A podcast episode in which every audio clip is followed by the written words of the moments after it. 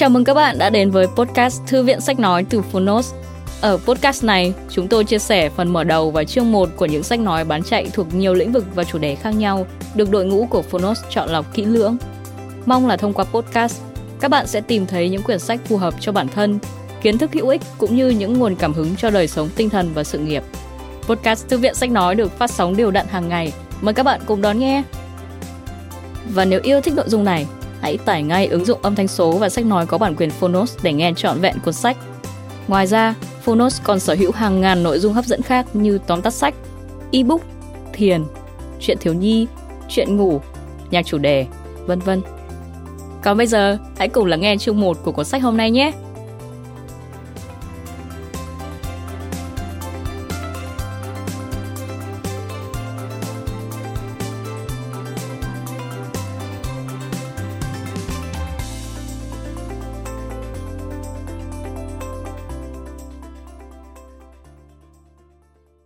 Bạn đang nghe từ Phonos.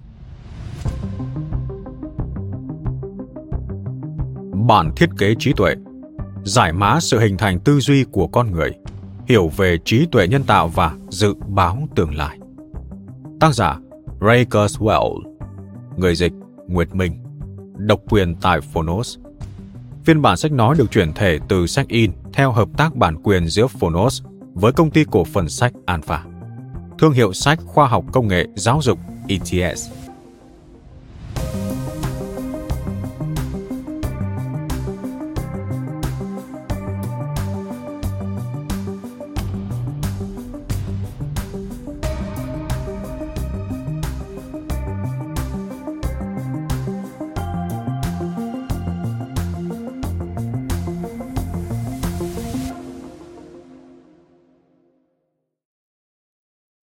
Dành tặng Leo Oscar Kurzweil.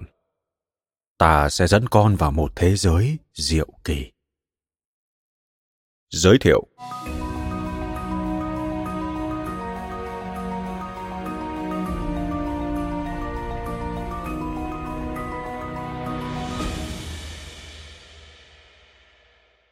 Bộ óc con người chứa đựng cả trời cao, thêm cả anh, cả tôi vẫn chưa lấp đủ tâm trí con người sâu sắc hơn biển cả. Sóng thét gào, chỉ tựa bọt khơi xa. Và nếu chúa trời đứng trước chúng ta, sức nặng của người cũng ngang tầm trí tuệ. Tranh nhau chỉ vài gam, nếu kể, thì cũng chẳng là bao. Theo emily dickinson. Là hiện tượng quan trọng nhất trong vũ trụ trí tuệ có khả năng vượt xa khỏi các giới hạn tự nhiên và biến đổi thế giới theo cách của riêng nó. Với trí tuệ, con người có thể vượt qua những hạn chế của quá trình di chuyển sinh học và thay đổi được chính bản thân mình. Chúng ta là loài duy nhất có thể làm như vậy. Câu chuyện về trí tuệ con người khởi nguồn từ một vũ trụ mà ở đó thông tin có thể được mã hóa. Đây chính là yếu tố kích hoạt quá trình tiến hóa bản thân cách thức mà vũ trụ làm điều đó cũng là một câu chuyện đầy thú vị. Mô hình chuẩn của vật lý chứa đến hàng chục hàng số và hàng số nào cũng cần chính xác, tuyệt đối. Nếu chỉ sai lệch một chút, sẽ chẳng có thứ gọi là nguyên tử và tất nhiên sẽ càng không có các vì sao, các hành tinh, các bộ não cũng như các cuốn sách về não bộ. Thật khó có thể tin rằng các định luật vật lý lại chính xác đến mức khiến thông tin tiến hóa. Tuy nhiên, theo nguyên lý vị nhân chúng ta sẽ không nói về vấn đề này nếu như nó không phù hợp. Một số người tin vào thần thánh, trong khi những người khác lại nghĩ về sự tiến hóa của các vũ trụ trong một đa vũ trụ lớn hơn. Trong đó, các vũ trụ nhàm chán, không mang thông tin, sẽ dần biến mất. Tuy nhiên, chúng ta vẫn có thể bắt đầu câu chuyện của mình với một thế giới dựa trên thông tin, dù vũ trụ có vận động như thế nào đi nữa. Câu chuyện về sự tiến hóa ngày càng trở nên trừu tượng nguyên tử, đặc biệt là các nguyên tử carbon hay carbon, với khả năng tạo ra những cấu trúc giàu thông tin bằng cách liên kết theo bốn hướng khác nhau, giúp hình thành các phân tử ngày càng phức tạp. Kết quả vật lý đã đem lại cho hóa học một nền tảng phát triển. Một tỷ năm sau, một phân tử phức tạp gọi là ADN đã tiến hóa. nó có thể mã hóa chính xác các chuỗi thông tin dài và tạo ra những sinh vật được mô tả bởi các chuỗi này. Từ đó, hóa học đã tạo nên cơ sở hình thành cho sinh học. Với tốc độ ngày càng lớn, sinh vật đã phát triển mạng lưới giao tiếp và ra quyết định được gọi là hệ thần kinh, có khả năng điều khiển các bộ phận phức tạp trên cơ thể sinh vật cũng như các hành vi sinh tồn. Các tế bào cấu tạo nên hệ thần kinh hợp thành não bộ có khả năng thực hiện các hành vi ngày càng thông minh hơn. Theo cách này, sinh học đã đặt nền móng cho sự xuất hiện của thần kinh học, vì não bộ hiện tại chính là một công cụ lưu trữ và xử lý thông tin vượt trội. Vậy chúng ta đã nghiên cứu từ các nguyên tử tới phân tử tới ADN rồi tới não bộ. Trong bước kế tiếp, chúng ta sẽ chỉ nghiên cứu con người. Bộ não của động vật có vú có một khả năng đặc biệt mà không lớp động vật nào khác có được. Chúng có khả năng tư duy phân cấp. Hiểu được việc một cấu trúc có thể cấu tạo từ nhiều yếu tố khác nhau sắp xếp theo một mô thức, có thể thể hiện sự sắp xếp đó bằng một biểu tượng và rồi sử dụng lại chính biểu tượng ấy là một thành tố trong một cấu hình thậm chí còn phức tạp hơn. Khả năng này được thực hiện trong một cấu trúc có tên là tân vỏ não.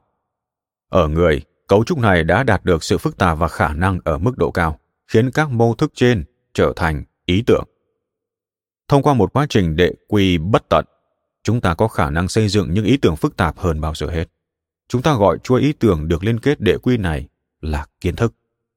Chỉ duy nhất người tinh khôn, Homo sapiens, mới có một nền tảng kiến thức tự tiến hóa và tăng trưởng theo cấp số nhân và được truyền từ thế hệ này sang thế hệ khác. Não người cũng mang đến một vấn đề trừu tượng khác. Đó là việc chúng ta dùng trí thông minh của não bộ cộng thêm một yếu tố kích hoạt khác, ngón tay cái, yếu tố phụ trợ đối trọng để tác động vào môi trường và tạo ra công cụ. Những công cụ này thể hiện một hình thức tiến hóa mới khi thần kinh học tạo tiền đề cho công nghệ ra đời. Chính các công cụ này là lý do khiến cho nền tảng kiến thức của chúng ta có thể phát triển không giới hạn. Phát minh đầu tiên của con người là chuyện kể. Tiếng nói đã cho phép chúng ta biểu đạt ý tưởng bằng những phát âm riêng biệt. Sau đó với việc phát minh ra chữ viết, nhân loại đã phát triển được những hình khối và ký tự khu biệt để biểu tượng hóa những ý tưởng của mình. Kho tàng chữ viết đã mở rộng đáng kể khả năng của não người, một cơ quan đơn độc trong việc duy trì và phát triển nền tảng kiến thức của các ý tưởng được cấu trúc theo lối đệ quy. Đã có những cuộc tranh luận về việc liệu các loài khác chẳng hạn như tinh tinh có khả năng thể hiện ý tưởng phân cấp bằng ngôn ngữ hay không. Tinh tinh có khả năng học một số lượng giới hạn các biểu tượng của ngôn ngữ ký hiệu và sử dụng chúng để giao tiếp với người huấn luyện. Tuy nhiên, sự phức tạp của những kết cấu kiến thức mà loài tinh tinh xử lý vẫn bị giới hạn rõ rệt. Những câu mà chúng có thể diễn tả bị giới hạn trong các chuỗi danh từ, động từ đơn giản và bản thân chúng không có khả năng tạo ra phát ngôn có độ phức tạp cao giống con người. Hãy xem một ví dụ thú vị cho thấy sự phức tạp trong ngôn ngữ mà con người tạo ra. Gabriel Garcia Marquez đã viết nhiều truyện ngắn và tiểu thuyết với những câu văn dài đến vài trang giấy. Chẳng hạn như tác phẩm The Last Voyage of the Course, chuyến đi cuối cùng của con tàu ma dài sáu trang. Tác phẩm này chỉ có một câu văn duy nhất nhưng cả bản tiếng Tây Ban Nha và cả bản dịch tiếng Anh của nó đều không tệ. Mời quý thính giả xem chú thích một. Quý thính giả thân mến, để thuận tiện cho việc tra cứu thông tin, mời bạn xem các chú thích của tác giả trong phần tài liệu được đính kèm trên ứng dụng. Trở lại với nội dung chính. Ba cuốn sách trước đây về công nghệ của tôi, The Age of Intelligent Machines, tạm dịch, kỷ nguyên máy móc thông minh, được viết vào đầu thập niên 80 và xuất bản năm 1989. The Age of Spiritual Machines, tạm dịch, kỷ nguyên máy móc tinh thần, được viết vào giữa những năm đầu thập niên 90 và xuất bản năm 1999. Và The Singularity is Near, tạm dịch, điểm kỳ dị gần kề, được viết vào đầu những năm 2000 và xuất bản năm 2005, đều có nội dung chính xoay quanh một quá trình tiến hóa tự tăng tốc, do mức độ trừu tượng ngày càng tăng. Và các sản phẩm của quá trình tiến hóa này cũng tăng trưởng theo cấp số nhân cả về khả năng và độ phức tạp. Tôi gọi hiện tượng này là Law of Accelerating Returns. L-O-A-R, Law, tạm dịch, định luật biến đổi gia tốc. một định luật liên quan đến cả sự tiến hóa về sinh học và công nghệ. Ví dụ đáng kể tới nhất chính là sự tăng trưởng chóng mặt có thể tiên đoán tỷ lệ giá trên hiệu suất và công suất của các sản phẩm công nghệ thông tin. Cuộc cách mạng công nghệ này tất yếu đã dẫn tới sự xuất hiện của máy tính và chính điều này lại giúp nền tảng kiến thức của chúng ta phát triển tạo ra các mối liên kết sâu rộng giữa các lĩnh vực khác nhau. Trang web chính là một ví dụ điển hình về việc một hệ thống phân cấp có khả năng chứa đựng vô số kiến thức nhưng vẫn bảo tồn được cấu trúc vốn có. Chính thế giới mà ta đang sống cũng có sự phân cấp. Cây có cành, cành có lá và lá có gần. Tương tự các tòa nhà có nhiều tầng, các tầng có nhiều phòng và trong phòng có tường, sàn, cửa ra vào và cửa sổ. Chúng ta đã phát triển các công cụ cho phép tìm hiểu về chính đặc tính sinh học của mình với thông tin chính xác. Chúng ta cũng đang nhanh chóng thực hiện kỹ nghệ đảo ngược đối với các quá trình thông tin làm nền tảng cho sinh học bao gồm cả quá trình thông tin của não người. Hiện tại, con người đang sở hữu một hệ thống mã đối tượng của sự sống dưới dạng bộ gen, một thành tựu mà bản thân nó cũng là một ví dụ nổi bật cho sự tăng trưởng theo cấp số nhân. Trong đó, lượng dữ liệu di truyền mà thế giới này đã giải mã tăng gần hai lần mỗi năm trong vòng 20 năm qua. Mời bạn xem chú thích 2. Giờ đây chúng ta đã có thể mô phỏng được trên máy vi tính cách thức các cặp nucleotide được sắp xếp để tạo ra chuỗi amino acid, rồi sau đó gấp và xoắn lại thành chuỗi protein ba chiều. Từ đó hình thành tất cả các đặc tính sinh học. Sự phức tạp của chuỗi protein mà chúng ta có thể mô phỏng đã liên tục tăng khi các nguồn tài nguyên trên máy vi tính tiếp tục phát triển theo cấp số nhân. Mời bạn xem chú thích 3. Chúng ta cũng có thể mô phỏng cách thức các protein tương tác với nhau trong một vũ điệu ba chiều phức tạp của các lực nguyên tử. Hiểu biết về sinh học ngày càng sâu rộng của con người là một khía cạnh quan trọng của quá trình khám phá những bí mật về trí thông minh mà tiến hóa bàn tặng và sử dụng những mô hình lấy cảm hứng từ sinh học ấy để tạo ra những công nghệ thông minh hơn bao giờ hết. Hiện một dự án lớn đang được tiến hành với sự tham gia của hàng nghìn nhà khoa học và kỹ sư nhằm nghiên cứu ví dụ điển hình nhất cho chúng ta về một quy trình trí tuệ, chính là bộ não người. Đây được cho là nỗ lực quan trọng nhất trong lịch sử văn minh máy móc của nhân loại. Trong cuốn Điểm kỳ dị gần kể, tôi đã viết rằng một hệ quả của định luật biến đổi gia tốc là các loài thông minh khác có khả năng không tồn tại. Nói vắn tắt, thật khó để con người không biết tới chúng nếu chúng thực sự tồn tại vì khoảng thời gian kể từ khi một nền văn minh sở hữu công nghệ sơ khai. Ví dụ hãng Pony Express là hãng truyền tin nhanh nhất nước Mỹ năm 1850, cho đến khi công nghệ của họ trở nên siêu việt là tương đối ngắn ngủi. Mời bạn xem chú thích 4. Theo quan điểm này, việc áp dụng kỹ nghệ đảo ngược với não người có thể được coi là dự án quan trọng nhất trên thế giới.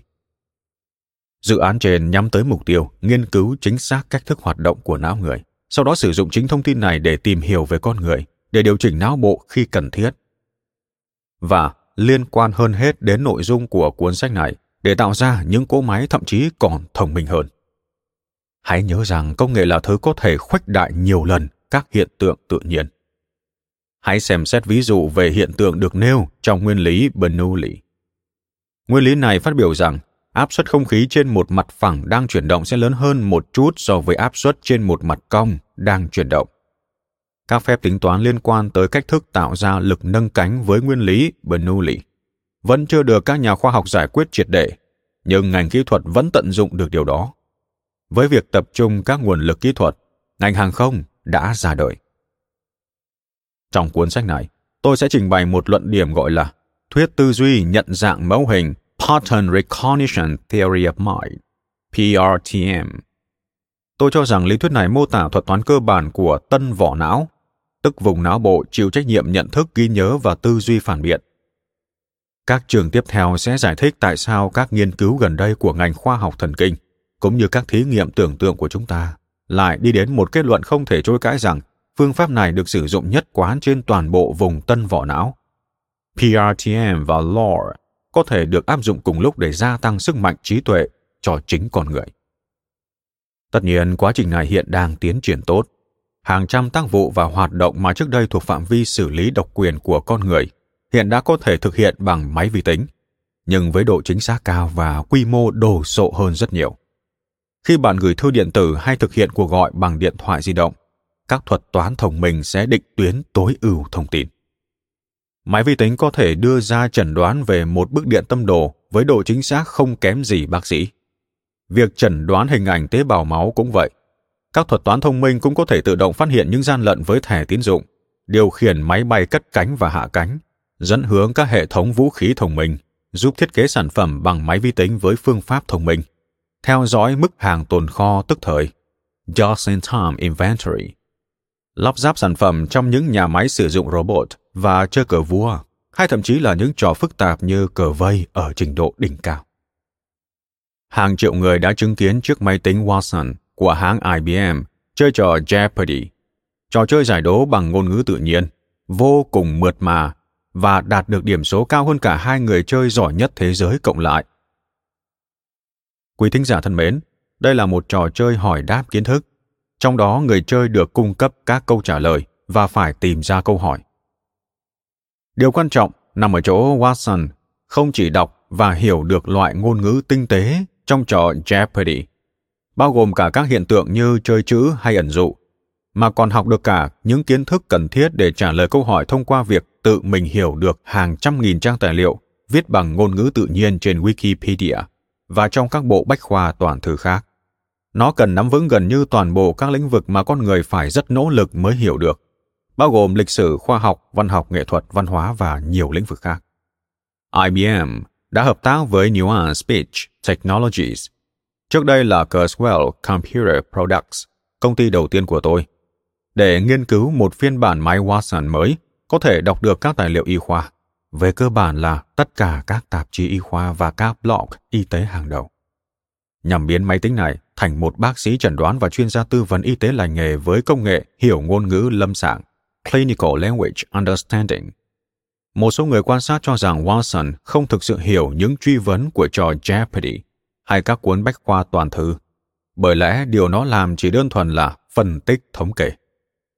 Điểm mấu chốt ở đây là các kỹ thuật tính toán đã phát triển trong lĩnh vực AI, như những thuật toán trong Watson hay trợ lý ảo Siri của iPhone. Về mặt toán học, rất giống với các phương thức phát triển của sinh học dưới dạng tần vỏ não. Thực tế, nếu hiểu ngôn ngữ và các hiện tượng khác thông qua phân tích thống kê không được coi là hiểu biết thực sự, thì con người cũng không được coi là hiểu biết. Khả năng của Watson trong việc làm chủ kiến thức của những tài liệu bằng ngôn ngữ tự nhiên một cách thông minh sẽ sớm dẫn tới sự ra đời của một công cụ tìm kiếm. Chúng ta vẫn thường nói chuyện với điện thoại của mình bằng ngôn ngữ tự nhiên, chẳng hạn thông qua Siri, một trợ lý ảo do Nuance tham gia phát triển. Những trợ lý sử dụng ngôn ngữ tự nhiên này sẽ nhanh chóng trở nên thông minh hơn vì đa phần chúng sử dụng các phương pháp kiểu Watson, và vì bản thân Watson cũng đang tiếp tục tiến bộ. Những chiếc xe tự lái của Google đã đi được quãng đường hơn 320.000 km trong các thành phố và thị trấn nhộn nhịp của California. Con số này hẳn đã tăng lên rất nhiều tính đến thời điểm hiện tại. Hiện nay AI có rất nhiều ứng dụng trên thế giới và nhiều ứng dụng khác sắp trở thành hiện thực. Hãy tiếp tục xem xét các ví dụ về LOAR, Lower. Độ phân giải không gian của kỹ thuật quét não và lượng dữ liệu mà chúng ta thu được trên não bộ đang tăng gấp đôi mỗi năm. Chúng ta cũng đang chứng minh được khả năng của mình trong việc chuyển những dữ liệu này thành mô hình và hình ảnh mô phỏng của các vùng trên não bộ và đã thành công trong việc thực hiện kỹ nghệ đảo ngược với các chức năng chính của vỏ não thính giác, nơi xử lý các thông tin liên quan tới âm thanh.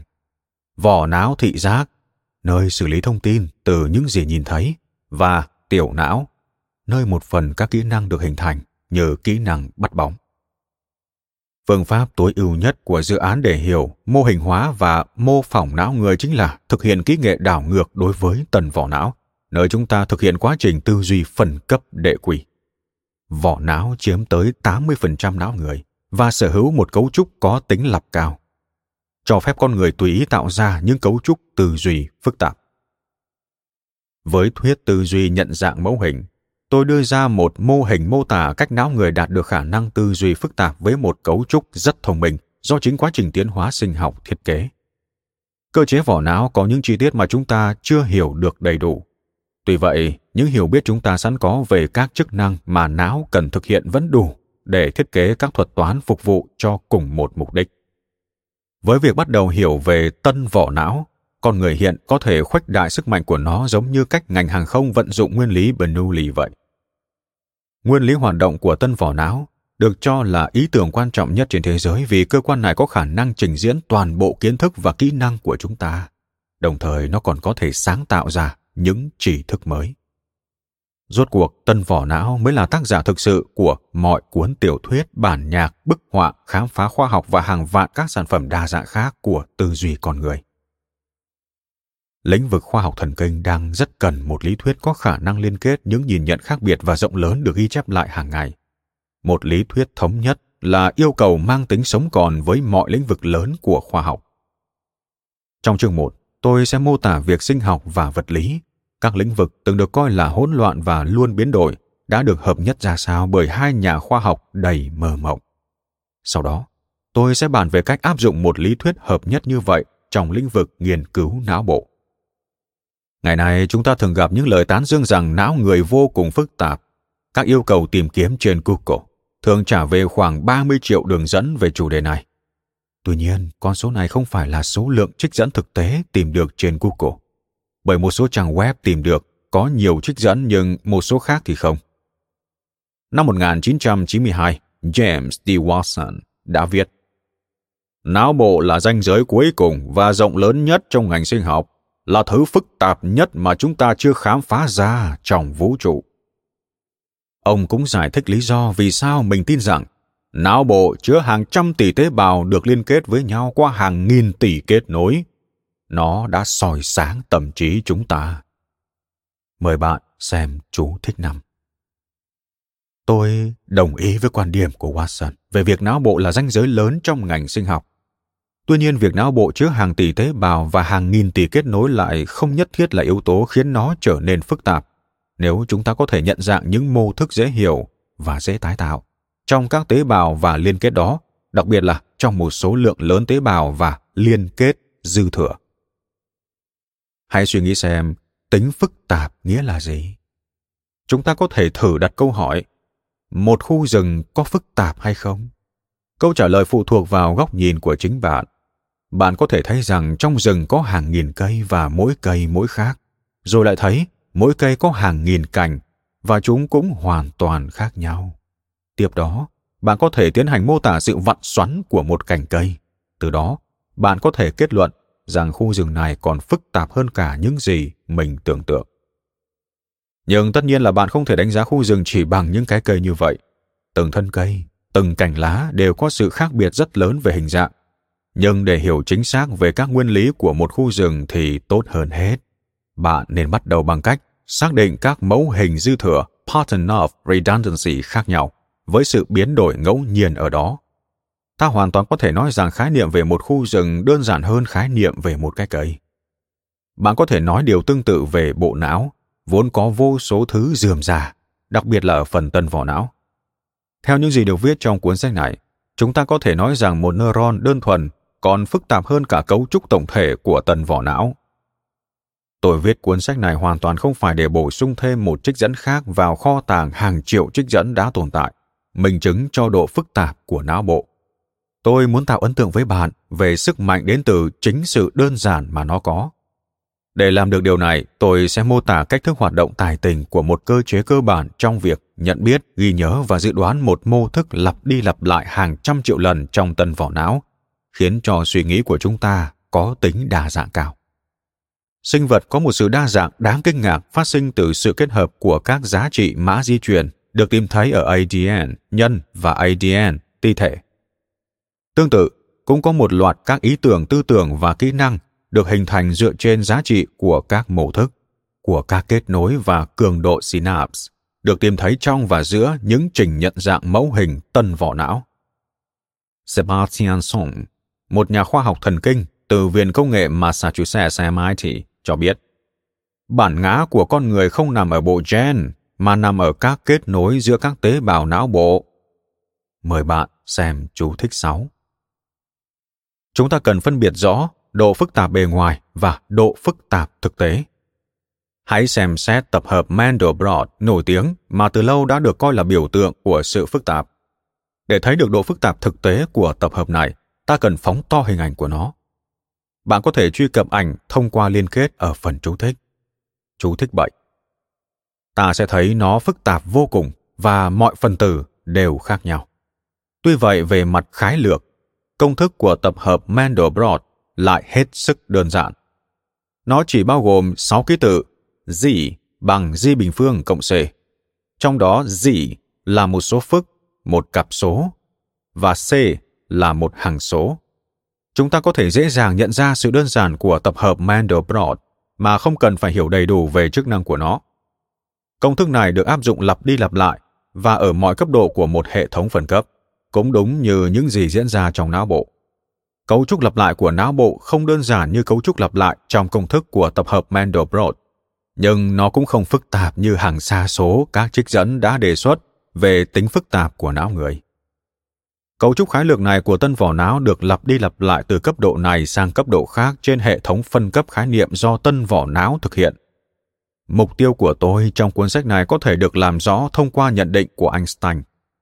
Bất kỳ tên khờ nào có trí tuệ cũng có thể khiến mọi thứ lớn hơn và phức tạp hơn, nhưng để làm điều ngược lại thì phải vô cùng dũng cảm. Mời bạn xem ảnh minh họa cho tập hợp Mandelbrot được đính kèm trên ứng dụng. Từ đầu đến giờ, chúng ta vẫn đang bàn về vấn đề não bộ. Nhưng còn tư duy thì sao? Chẳng hạn làm thế nào mà tân vỏ não với chức năng giải quyết vấn đề lại có được ý thức? Chúng ta vận dụng được bao nhiêu loại tư duy có ý thức trong não bộ để bàn về chủ đề này? Có bằng chứng cho thấy ta có thể có nhiều hơn một loại tư duy có ý thức. Chúng ta có một câu hỏi khác cũng liên quan trực tiếp đến tư duy. Ý chí tự do là gì? chúng ta có thứ đó hay không một số thí nghiệm dường như đã chỉ ra rằng con người bắt đầu thực hiện các quyết định trước cả khi biết rằng mình đã đưa ra những quyết định đó liệu điều này có ngụ ý rằng ý chí tự do chỉ là ảo tưởng. Cuối cùng những thuộc tính nào của não bộ đóng vai trò trong việc hình thành bản ngã của chúng ta? Liệu tôi bây giờ có giống với tôi của sáu tháng trước không? Rõ ràng tôi hiện giờ không hoàn toàn giống tôi lúc trước, nhưng liệu bản ngã của tôi có phải là bất biến? Chúng ta sẽ cùng xem thuyết tư duy nhận dạng mô thức nói gì về những câu hỏi muôn thuở này. Chương 1. Các thí nghiệm tưởng tượng về thế giới.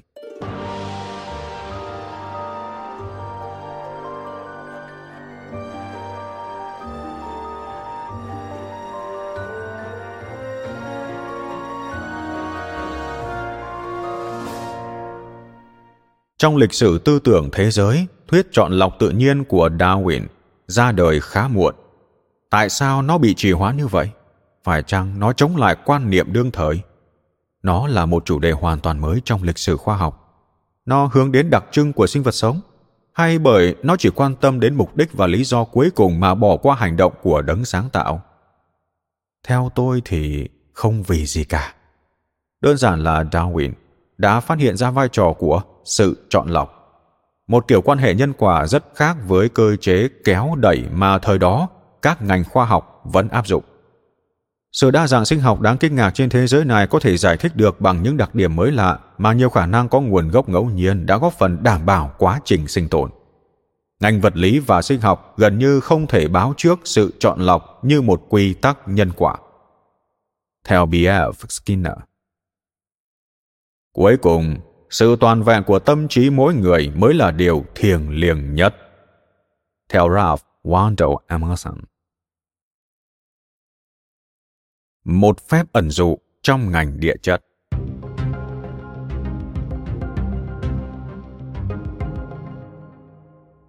Vào đầu thế kỷ thứ 19, các nhà địa chất đã suy ngẫm về một vấn đề cơ bản.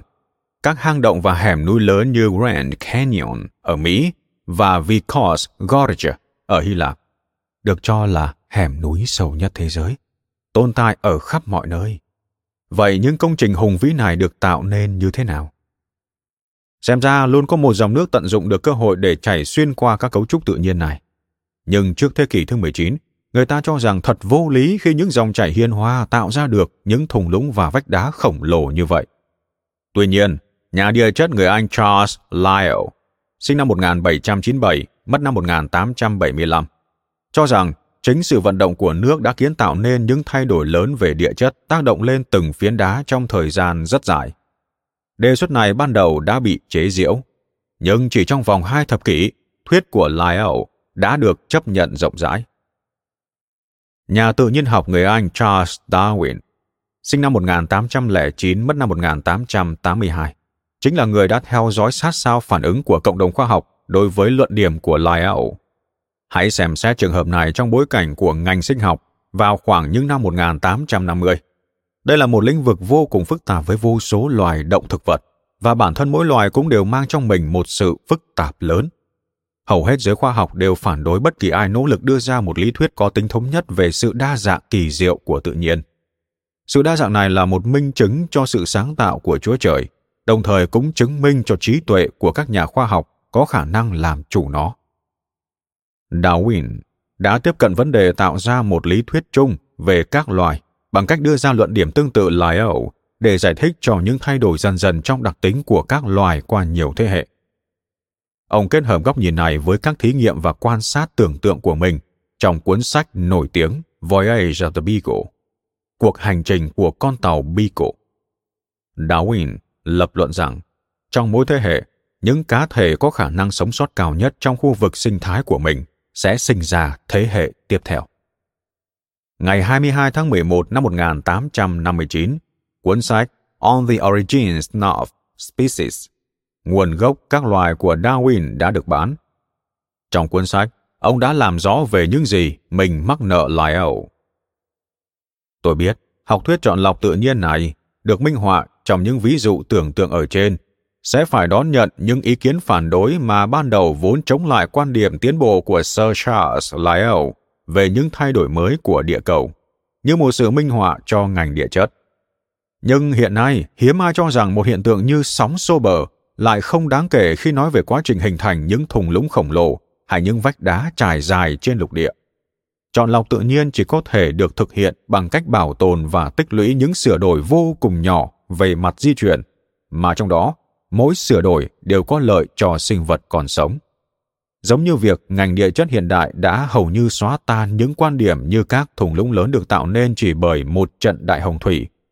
Thuyết chọn lọc tự nhiên, nếu đúng, sẽ xóa bỏ niềm tin về việc các sinh vật liên tục được tạo ra, cũng như về những thay đổi lớn và bất thình lình xảy ra đối với cấu trúc của chúng. Mời bạn xem chú thích một. Việc những ý tưởng mới bị chống đối thường có cả tỷ lý do, và cũng không khó để nhận ra chúng trong trường hợp của Darwin. Ý kiến cho rằng loài người không phải do Chúa tạo ra mà thực chất tiến hóa từ loài khỉ và các loài run trước đó đã không nhận được nhiều ý kiến ủng hộ. Xem ra, nhiều người còn cảm thấy bị phỉ báng với việc lũ cún cưng, đám sầu bướm hay cả cây cỏ đều có họ với mình. Có lẽ cách xa cả tỷ đời, nhưng vẫn là máu mủ. Tuy nhiên, ý tưởng này đã nhanh chóng được ghi nhận bởi nó đã mang lại sự gắn kết cho một loạt kết quả quan sát mà trước đó vẫn còn rất rời rạc. Vào năm 1872, khi cuốn sách Nguồn gốc các loài được tái bản lần thứ sáu, Darwin đã bổ sung thêm một đoạn như sau. Như là một bản ghi chép về các trạng thái trước đó của vạn vật, tôi đã giữ lại trong các đoạn văn ở trên một vài câu có hàm ý rằng các nhà tự nhiên học tin vào sự hình thành riêng biệt của từng loài.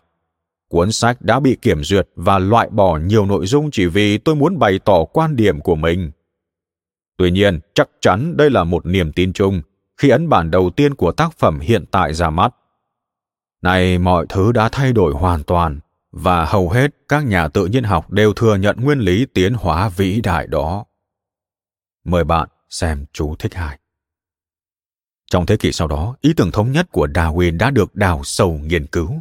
Năm 1869, chỉ một thập niên sau khi cuốn Nguồn gốc các loài ra mắt, bác sĩ người Thụy Sĩ Friedrich Miescher, sinh năm 1844, mất năm 1895, đã khám phá ra một chất mà ông gọi là nuclein, chất nhân trong nhân tế bào, chính là ADN sau này.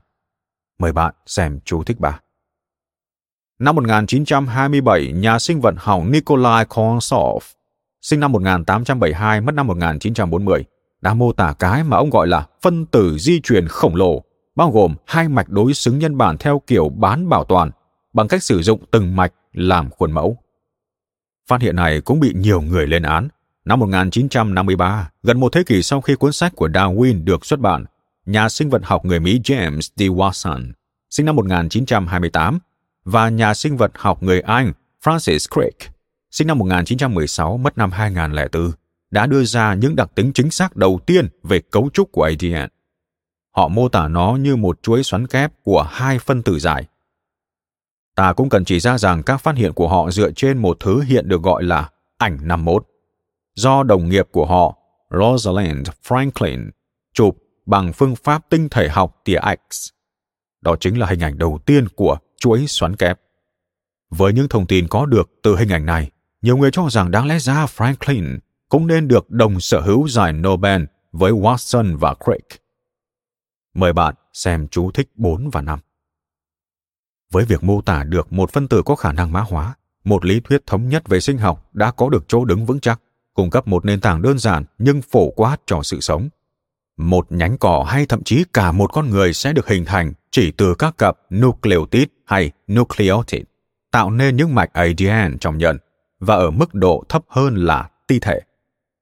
Cái nhìn này không loại bỏ sự đa dạng thú vị của thiên nhiên, nhưng giờ chúng ta đã hiểu sự đa dạng này bắt nguồn từ vô số các loại cấu trúc có thể được mã hóa trên chính phân tử mang tính phổ quát này.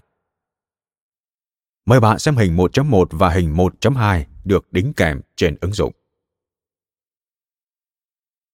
Cưỡi trên chùm sáng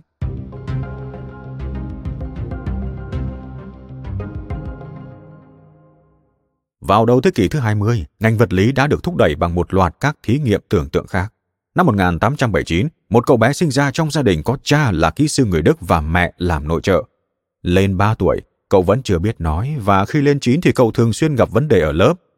Năm 16 tuổi, cậu đã mơ mộng về việc cưỡi trên tia sáng của mặt trăng. Cậu đã biết đến thí nghiệm năm 1803 của nhà toán học người Anh Thomas Young, sinh năm 1773, mất năm 1829, với nhận định ánh sáng được cấu tạo từ sóng. Kết luận tại thời điểm đó là sóng ánh sáng phải truyền qua một số môi trường nhất định như sóng biển truyền trong nước và sóng âm trong không khí và các dạng vật chất khác.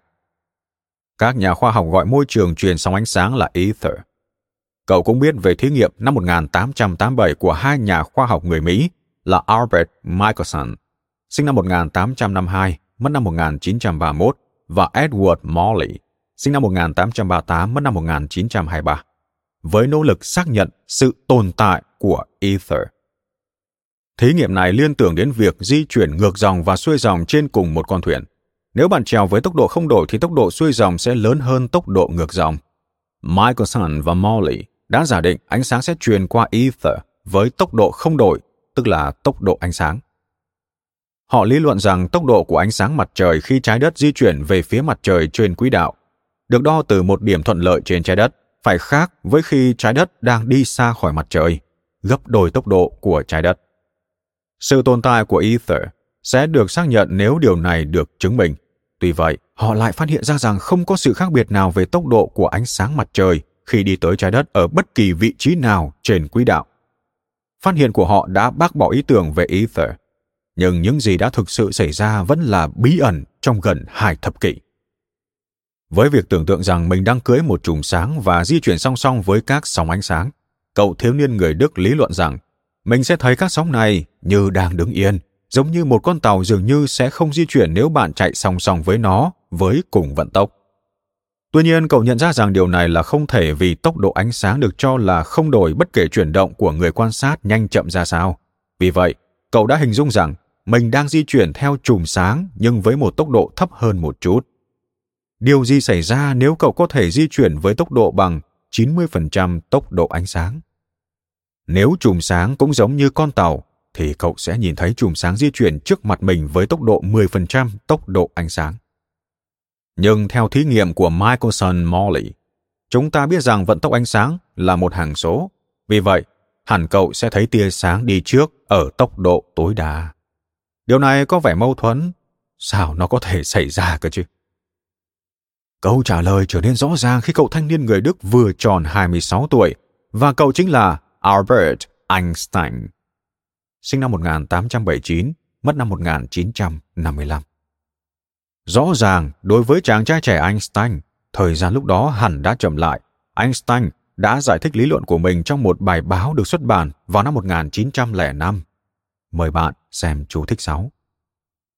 Nếu những người quan sát trên trái đất nhìn vào chiếc đồng hồ của Einstein khi đó, họ sẽ thấy chiếc đồng hồ chạy chậm hơn 10 lần. Thật vậy, khi quay trở lại trái đất, đồng hồ của anh sẽ cho thấy chỉ có 10% thời gian đã trôi qua, bỏ qua việc tăng tốc và giảm tốc. Tuy nhiên, theo quan điểm của Einstein, chiếc đồng hồ đang vận hành bình thường và chùm sáng bên cạnh anh đang di chuyển với tốc độ ánh sáng. Việc thời gian chậm lại 10 lần so với đồng hồ trên trái đất đã giải thích đầy đủ về sự khác biệt rõ ràng về góc nhìn của người quan sát. Ở điều kiện cực đại, khi tốc độ di chuyển đạt tới tốc độ ánh sáng, thời gian sẽ ngừng lại hoàn toàn. Do đó, di chuyển song song với chùm sáng là điều không thể. Tuy trên thực tế không thể di chuyển với tốc độ ánh sáng, nhưng việc di chuyển nhanh hơn nó trên lý thuyết lại khả thi. Khi đó, ta sẽ quay ngược thời gian. Giải pháp này có vẻ không thuyết phục với nhiều nhà phê bình thời kỳ đầu. Làm thế nào mà thời gian có thể chậm lại chỉ dựa trên tốc độ di chuyển của ai đó? Quả thực, trong suốt 18 năm, kể từ thời điểm thí nghiệm Michelson-Morley diễn ra, các nhà tư tưởng khác đã không thể tìm ra một kết luận rõ ràng như Einstein. Số đông những người khác từng xem xét vấn đề này trong nửa cuối thế kỷ 19 về cơ bản cũng đều ngã ngựa trong việc theo đuổi ý nghĩa của một nguyên tắc. Thay vào đó, họ tập trung vào những quan niệm định sẵn về cách mà thực tại hành xử. Có lẽ tôi nên sửa thành ngã khỏi chùm sáng. Trong thí nghiệm tưởng tượng thứ hai, Einstein đã xem xét trường hợp mình và anh trai đang bay trong không gian cách nhau 300.000 km. Einstein muốn tăng tốc, nhưng cũng muốn duy trì khoảng cách không đổi giữa hai anh em. Vì vậy, ông đã dùng đèn pin báo hiệu cho anh trai mình mỗi khi muốn tăng tốc. Vì biết rằng sẽ mất một giây để tín hiệu tiếp cận được người Anh, Einstein đã đợi một giây sau khi gửi tín hiệu rồi mới tăng tốc. Đồng thời mỗi lần nhận tín hiệu, người Anh sẽ lập tức tăng tốc. Như vậy, hai anh em sẽ tăng tốc cùng một thời điểm và khoảng cách giữa hai người sẽ không đổi. Giờ hãy thử xem chúng ta sẽ nhìn thấy gì nếu đứng trên trái đất. Nếu hai anh em di chuyển ra xa chúng ta, Albert Einstein đi trước, thì ánh sáng sẽ mất không đến một giây để tiếp cận người Anh bởi vì anh ta đang đi về phía ánh sáng. Ngoài ra chúng ta sẽ thấy đồng hồ của người Anh chậm lại khi tốc độ của anh ta tăng lên vì ở gần với chúng ta hơn. Vì cả hai lý do này chúng ta sẽ thấy hai anh em ngày càng gần nhau hơn và cuối cùng là chạm vào nhau. Nhưng dưới góc nhìn của hai anh em, khoảng cách 300.000 km giữa họ vẫn là không đổi. Sao lại như vậy nhỉ? Rõ ràng câu trả lời là khoảng cách giữa hai người sẽ co lại theo hướng song song chứ không vuông góc với chuyển động. Vì vậy khoảng cách giữa hai anh em nhà Einstein sẽ ngắn hơn khi họ chuyển động nhanh hơn. Giả sử khi bay, đầu của họ hướng về phía trước. Kết luận kỳ quái này có lẽ đã khiến Einstein mất nhiều fan hâm mộ hơn so với sự chênh lệch thời gian. Cũng trong năm đó, Einstein đã xem xét mối quan hệ của vật chất và năng lượng với một thí nghiệm tưởng tượng khác. Trong những năm 1850, nhà vật lý người Scotland James Clerk Maxwell đã khám phá ra rằng các hạt ánh sáng photon không có khối lượng nhưng vẫn mang động lượng. Khi còn nhỏ, tôi có một thiết bị gọi là bức xạ kế Crookes. Nó gồm có một bóng thủy tinh kín bị hút chân không một phần và một bộ bốn lá mỏng quay trên một trục.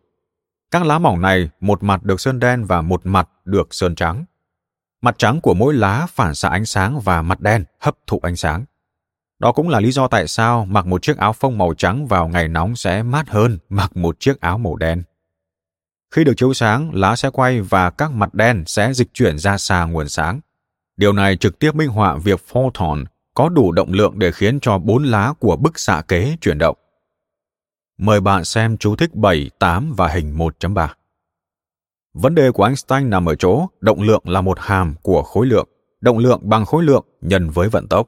Vì vậy, một đầu máy di chuyển ở tốc độ khoảng 50 km một giờ có động lượng lớn hơn một con côn trùng di chuyển với tốc độ tương đương. Nhưng làm thế nào một hạt có khối lượng bằng không lại có động lượng giá trị dương?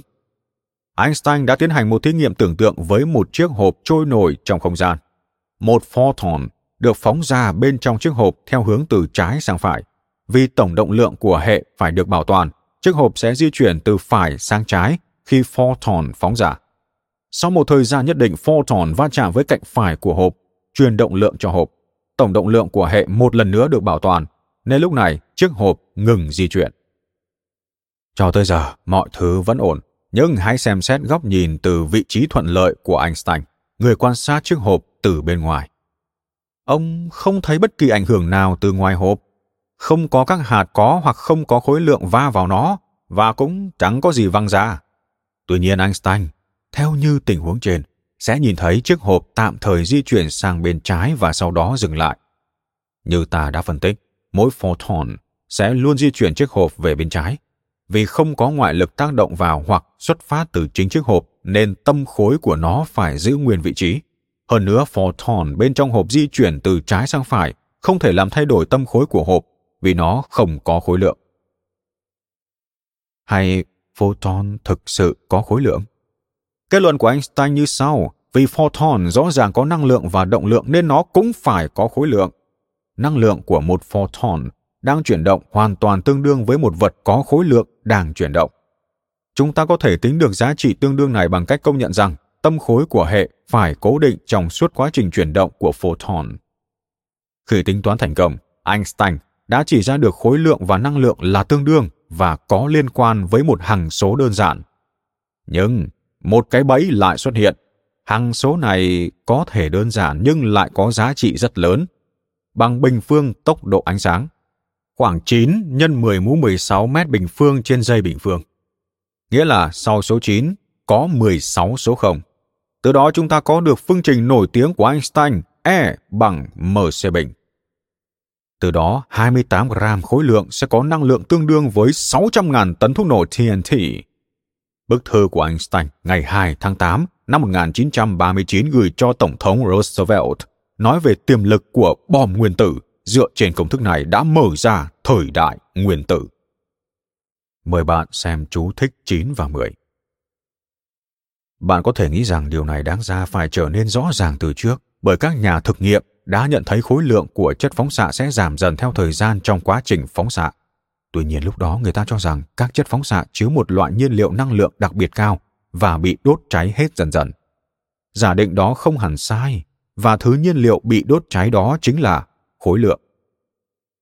Có nhiều lý do khiến tôi mở đầu cuốn sách này bằng các thí nghiệm tưởng tượng của Darwin và Einstein. Trước hết, chúng cho thấy não người có sức mạnh phi thường. Ngoài giấy bút, các nhà khoa học này không có bất kỳ thiết bị nào khác để phát thảo trong những thí nghiệm tưởng tượng này, cũng như viết các phương trình đơn giản mà chúng ta đã phát hiện ra. Einstein đã có thể lật đổ quan điểm cũ về thế giới vật chất đã tồn tại từ hai thế kỷ trước và có ảnh hưởng sâu sắc đến lịch sử bao gồm cả Thế chiến thứ hai và mở ra thời đại hạt nhân. Einstein quả thực đã dựa vào một số kết quả thí nghiệm ở thế kỷ thứ 19, mặc dù những thí nghiệm này không sử dụng các thiết bị tinh vi. Các thí nghiệm chứng minh lý thuyết của Einstein đúng là đã sử dụng những công nghệ tân tiến, và nếu những công nghệ này chưa được phát triển thì chúng ta cũng không thể xác thực được rằng những quan điểm của Einstein là chính thống và trọng yếu. Tuy nhiên, những yếu tố đó không thể làm phai mờ sự thật rằng những thí nghiệm tưởng tượng nổi tiếng này đã hé lộ những điều tuyệt vời nhất của sức mạnh tư duy. Einstein được rất nhiều người tôn sùng là nhà khoa học hàng đầu của thế kỷ thứ 20 và Darwin là một ứng cử viên tuyệt vời cho danh hiệu này của thế kỷ 19. Nhưng những phép tính trong thuyết của ông lại không quá phức tạp.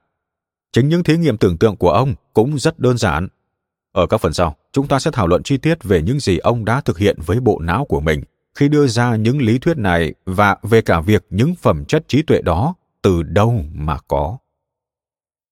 Ở một khía cạnh đối lập, điều này đồng thời cũng chứng minh rằng tư duy của con người là có giới hạn. Einstein đã có thể cưỡi lên chùm sáng mà không bị ngã, mặc dù ông đã kết luận rằng không thể nào cưỡi lên một chùm sáng thực sự nhưng tại sao rất nhiều nhà quan sát và nhà tư tưởng khác lại không thể hiểu được những bài toán vô cùng đơn giản này? Thất bại mà hầu hết mọi người đều gặp phải chính là việc không thể loại bỏ và vượt qua được những ý tưởng và quan điểm của những người đồng đạo. Tuy nhiên vẫn có những bất cập khác và chúng ta sẽ thảo luận chi tiết hơn sau khi tìm hiểu xem tân vỏ não có cách thức hoạt động như thế nào một mô hình tân vỏ não thống nhất.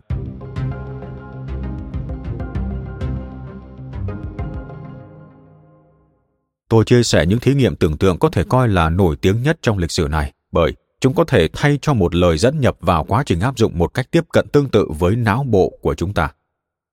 Các bạn sẽ thấy rằng con người có thể tiến được những bước rất xa khi tìm ra cách thức vận hành của trí tuệ thông qua một số thí nghiệm tưởng tượng đơn giản. Với chủ đề mà chúng ta đang bàn đến, các thí nghiệm tưởng tượng sẽ là một cách tiếp cận rất thích hợp. Nếu bộ não nhàn rỗi của một chàng trai trẻ và giấy bút là tất cả những gì cần có để tạo ra một cuộc cách mạng tri thức trong ngành vật lý thì hiển nhiên còn có thể tiến xa hơn thế khi nghiên cứu những hiện tượng đã trở nên vô cùng quen thuộc. Xét cho cùng, trong mọi khoảnh khắc dù mơ hay tỉnh, chúng ta cũng vẫn không ngừng tư duy. Sau khi xây dựng được mô hình về cơ chế hoạt động của tư duy thông qua quá trình tự nhìn nhận bản thân, chúng ta sẽ xem xét mức độ chính xác của nó thông qua những kết quả quan sát mới nhất trên não bộ cùng với những công nghệ tiên tiến nhất trong việc phục dựng các quá trình quan sát được Cảm ơn các bạn vì đã lắng nghe podcast Thư viện Sách Nói. Podcast này được sản xuất bởi Phonos, ứng dụng âm thanh số và sách nói có bản quyền dành cho người Việt. Hẹn gặp lại các bạn ở những tập tiếp theo.